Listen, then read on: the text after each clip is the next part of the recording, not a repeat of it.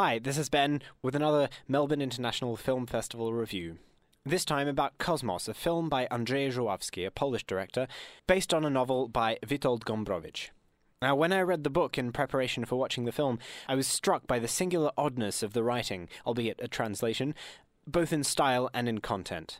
There were moments when the sheer incessancy of the intricate madness lost me, but I battled through and ended up being wholly won over. Three things in particular struck me the emphasis on the mundane, the staunch surrealism, and the never quite referencing of the encompassing void of the eponymous cosmos. It's vivid and evocative in its deliberately obfuscatory pseudo dullness, and knowing it was adapted by Żuławski, the master of surreal existential mania, made me even more curious to see how it would be turned into a film. Safe to say, my trust in Żuławski's mastery, based, I must admit, on only two films as of yet Possession from 1981 and The Devil from 1972, was fully validated. It fulfills the major criteria of successful adaptations, that is, hitting most of the same beats and details of the source and capturing its spiritual essence, and then adds its own specific touches. And what a source! And what touches! The film most definitely channels the mundane mania, or mundania, of the book, but also tops it off with incredible incredulities of its own.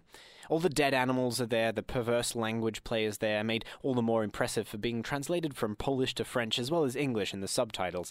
The unrepressible emotional tension, the focus on hands, the frightening absurdity, but there's also extra discussions of film and literature, including a cheeky self deprecating name drop of one of Żuławski's own films, and the dives into the writing process, as well as a wicked, satisfyingly unsatisfying ending.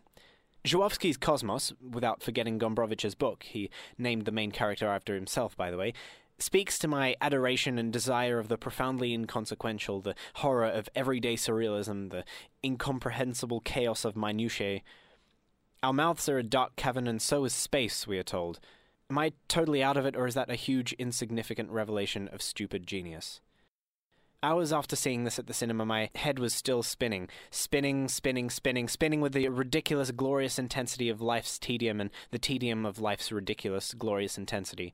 Spinning with how much we know and how little we understand. Spinning with the unnecessariness and the importance of existence. It makes at once perfect sense and no sense at all. The contradictions here are on purpose. I mean, the cosmos is everything and the cosmos is nothing. And we are all the cosmos.